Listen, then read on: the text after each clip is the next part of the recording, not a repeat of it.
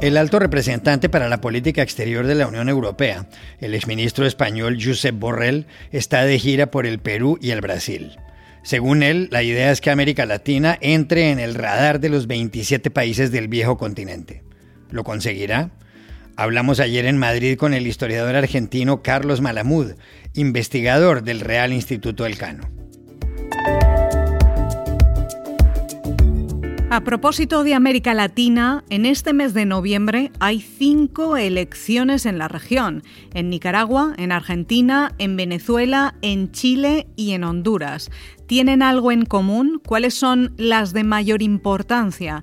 Raquel Godos, subdirectora editorial para las Américas de la agencia EFE y quien acaba de escribir sobre el tema, nos ayuda a entenderlo.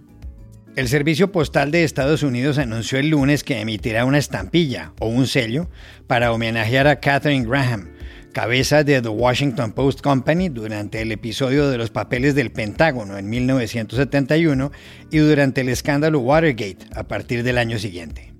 Hoy les contamos cuál fue la trayectoria de esta interesante mujer que llegó a ser la primera presidenta ejecutiva de una de las compañías del listado Fortune 500 y un personaje clave en la historia del periodismo estadounidense y mundial. Hola, bienvenidos a El Washington Post. Soy Juan Carlos Iragorri, desde Madrid. Soy Dori Toribio desde Washington, D.C. y nuestro compañero Jorge Espinosa no está en este episodio porque fue papá ayer. Le felicitamos desde aquí a él y a toda su familia. Felicitaciones, Espinosa. Es miércoles 3 de noviembre y esto es todo lo que usted debería saber hoy.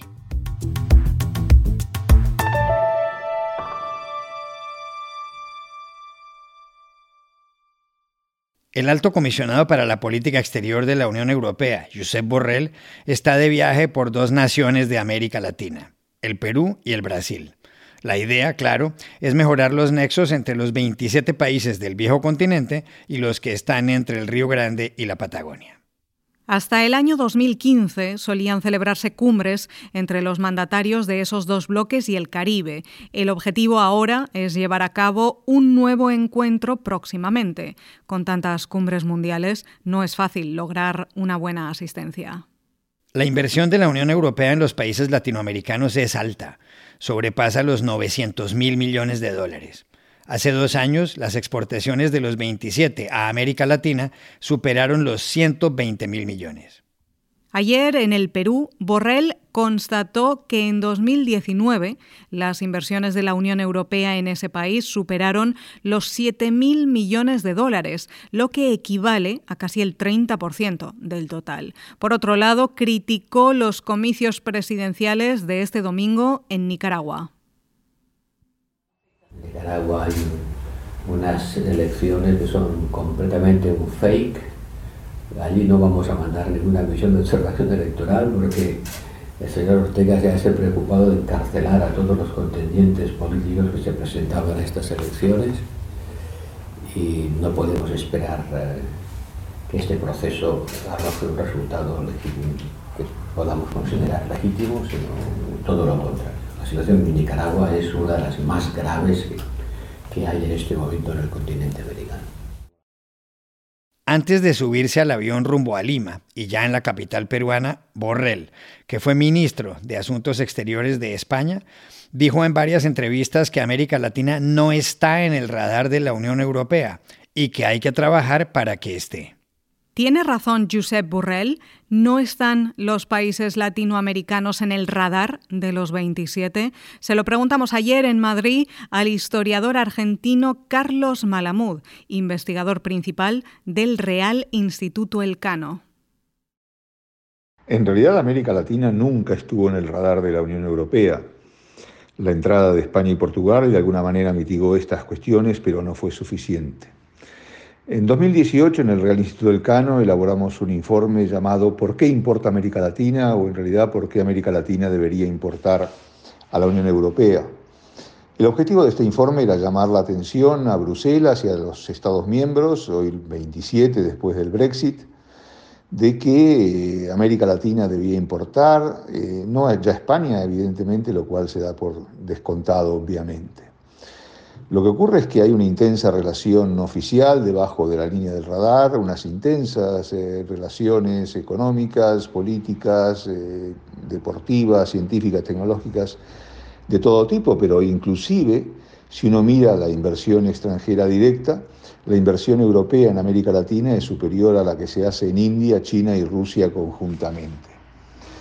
Pero más allá de esto, la gran pregunta es si es posible tener una política global para América Latina y aquí la respuesta contundente es que no. ¿Por qué? Porque América Latina hoy es una región fragmentada y heterogénea, no hay una interlocución. La CELAC hace tiempo que dejó de ser este organismo con el cual se podía dialogar de tú a tú, pese a que eh, en su día se habló de que las relaciones euro-latinoamericanas eran unas relaciones estratégicas y de primera eh, magnitud, sobre todo porque se compartían valores y, una cultura común.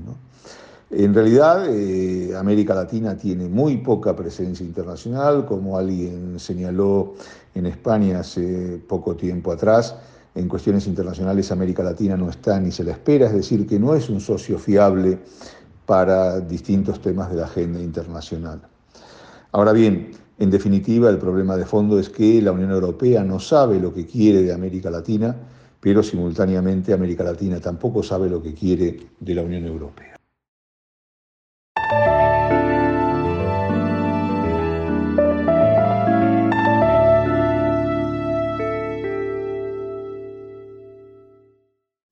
Este noviembre es mes de elecciones, cinco en total en América Latina. Así lo recoge un informe publicado en las últimas horas por la agencia de noticias EFE. La primera cita es el domingo en Nicaragua, donde Daniel Ortega, cuyo régimen ha encarcelado a siete candidatos presidenciales, continuará en el poder. Una semana más tarde, los argentinos deben votar por 127 de los 257 miembros de la Cámara de Diputados y por 24 de los 72 senadores. El domingo 21 la cita es doble. En Chile tiene lugar la primera vuelta de los comicios a la presidencia y en Venezuela las elecciones en los 23 estados del país y en el Distrito Capital. Hay más de 3.000 cargos públicos en juego. El calendario que determinará gran parte del futuro de esta zona del mundo termina el domingo 28 en Honduras, donde los ciudadanos deben escoger al nuevo presidente. ¿Hay algún denominador común en estos cinco comicios? Se lo preguntamos ayer en Bogotá a la subdirectora editorial para las Américas de la agencia EFE, Raquel Godos, una de las autoras del informe.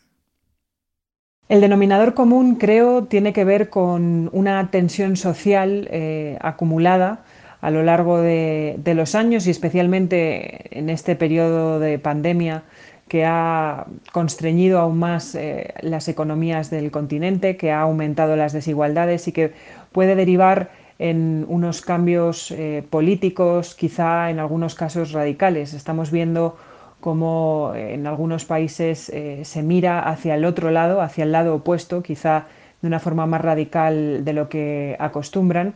Y esa tensión social, ese descontento social se, verá seguramente reflejado en las urnas. En el caso de Honduras, por ejemplo, eh, hay bastantes probabilidades de que la, la esposa del expresidente Zelaya salga victoriosa en los comicios y gire de forma radical el gobierno hondureño, lo que situaría al país en, otra, en otra latitud política, digamos, de cara al futuro y también en las relaciones con el resto de vecinos, con Estados Unidos y con el resto del continente. Pero sobre todo me parece que, puede resultar muy interesante ver cómo se hace todo este ejercicio electoral, todo este ejercicio democrático, no tanto en Nicaragua o en Venezuela, donde hay suspicacias, evidentemente, eh, en este contexto pospandemia y eh, con una tensión que se ha ido acumulando a lo largo de, estos meses, de este año y medio, casi dos años, y que ya existía antes del coronavirus, por lo que nos puede, eh, puede desembocar en una situación de cambios de rumbo y de giros de timón bastante notorios. También le preguntamos a Raquel Godos por las dos citas electorales que más impacto puedan llegar a tener. Las elecciones en Venezuela van a ser interesantes por el contexto, sobre todo, no tanto por eh, lo que está en juego, aunque sean municipales y regionales, van a tener un cariz interesante debido al contexto, a la extradición de Saab, a la extradición del Pollo Carvajal a Estados Unidos, a los intentos de diálogo entre oposición y gobierno de Maduro, a la participación de esa oposición en los comicios y también a la llegada de, la observación internacional ausente en las últimas elecciones.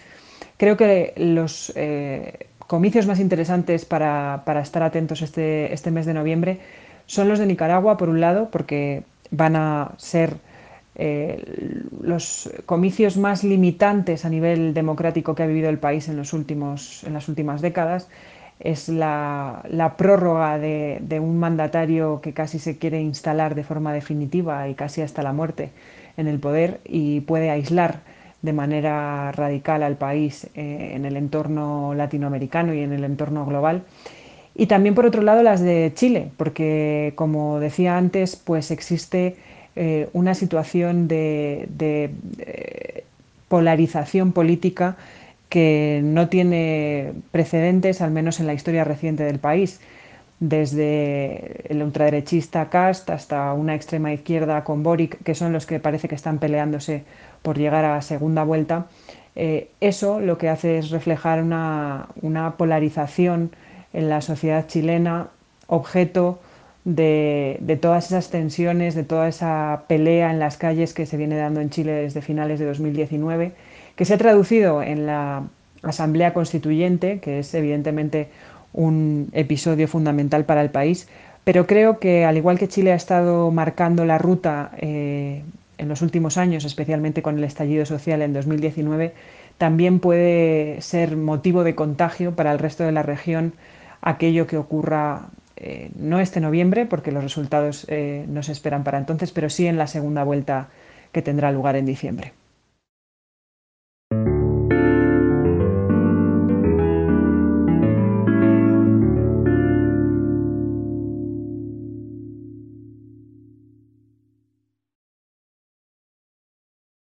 El lunes de esta semana, el Servicio Postal de Estados Unidos anunció que el año entrante emitirá un sello o una estampilla para honrar la figura de Catherine Graham, que fue la cabeza de The Washington Post Company, entonces propietaria de este periódico, de 1963 a 1991. Como presidenta ejecutiva de la compañía, Graham se convirtió en la primera mujer en ocupar un cargo de esas características en una de las empresas de Fortune 500, la lista de las 500 firmas con mayores ingresos en Estados Unidos. Dory, según el servicio postal, Catherine Graham fue una figura esencial durante épocas turbulentas en Estados Unidos. Estuvo al frente del Post cuando el director del diario, el mítico Ben Bradley, a quien ella había contratado, decidió publicar los papeles del Pentágono. Eso ocurrió en junio de 1971, cuando el Post se sumó a The New York Times en contra del gobierno de Richard Nixon y divulgó documentos secretos que dejaban claro cómo distintas administraciones habían mentido sobre lo que pasaba en la guerra de Vietnam. La propia señora Graham lo contó mucho después, en 1997, en una entrevista con el periodista Chris Wallace. Dijo que los reporteros la convencieron de que publicara los papeles. Y en clave de humor recordó ella misma que en ese instante pasó saliva, asustada, y les dijo, adelante. I really was convinced by the editors and the reporters that they were right and that we really had to go ahead.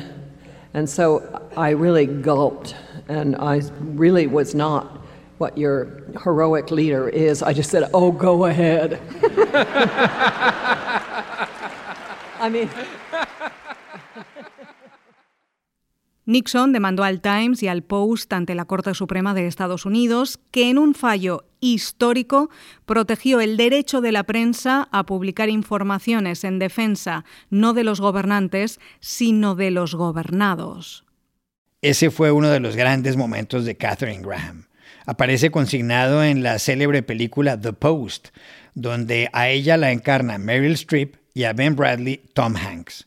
En una escena, Graham le pregunta a Bradley si tiene los papeles. Él responde, aún no. Do you have the papers? Not yet.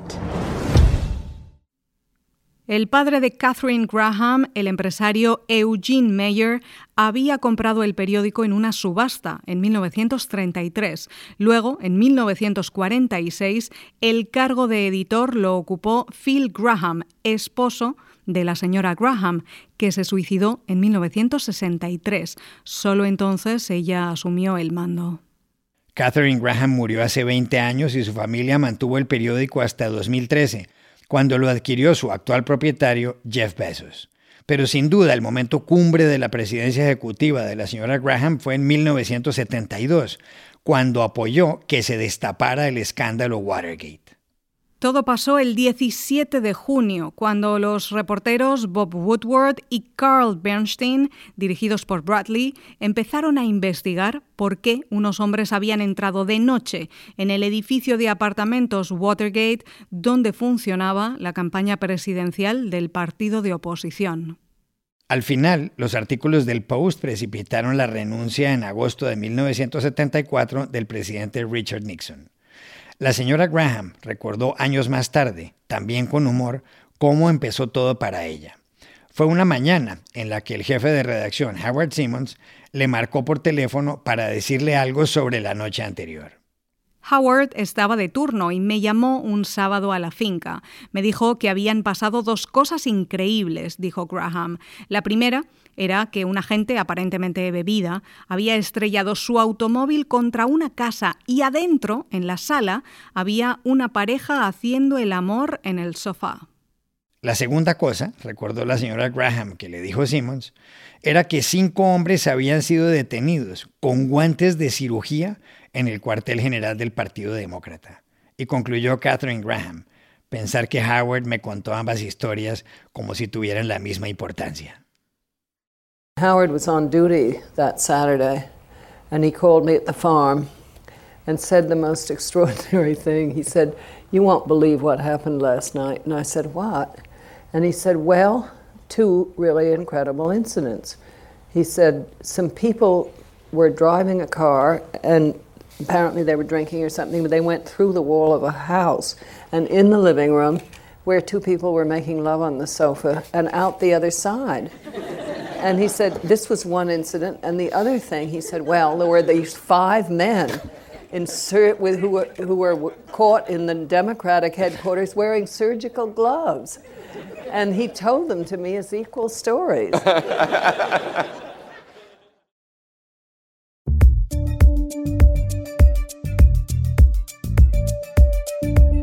Y estas son otras cosas que usted también debería saber hoy. Dos acuerdos importantes se lograron ayer en la conferencia del cambio climático de las Naciones Unidas en Glasgow.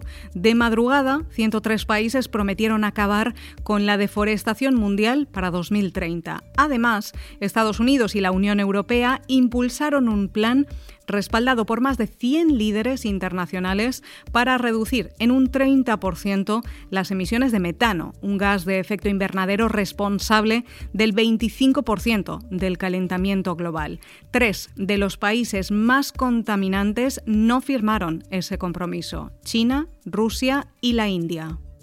En la China, el Ministerio de Comercio recomendó ayer a los ciudadanos que almacenen productos de primera necesidad para estar preparados en caso de emergencia. El mensaje llega tras las lluvias torrenciales de los últimos meses y en medio de la preocupación por la pandemia del coronavirus, las bajas temperaturas del invierno, la crisis de la cadena de suministros y la subida de los precios de algunos alimentos. El periódico Economic Daily, afín al Partido Comunista, pidió a las familias que eviten hacer compras descontroladas debido al pánico. La Fiscalía de Suiza acusó ayer de fraude y otros delitos al expresidente de la FIFA, Joseph Blatter, y al de la UEFA, Michel Platini, tras investigar durante seis años un presunto pago de dos millones de dólares de Blatter a Platini. La justicia de ese país determinó que se hizo sin base legal de ningún tipo. Blatter y Platini fueron destituidos de sus cargos en 2015 y serán juzgados dentro de unos meses no solo por fraude, sino también por mala gestión, abuso de confianza y falsificación de garantías. Y aquí termina el episodio de hoy de El Washington Post, El Guapo. En la producción estuvo John F. Burnett. Por favor, cuídense mucho.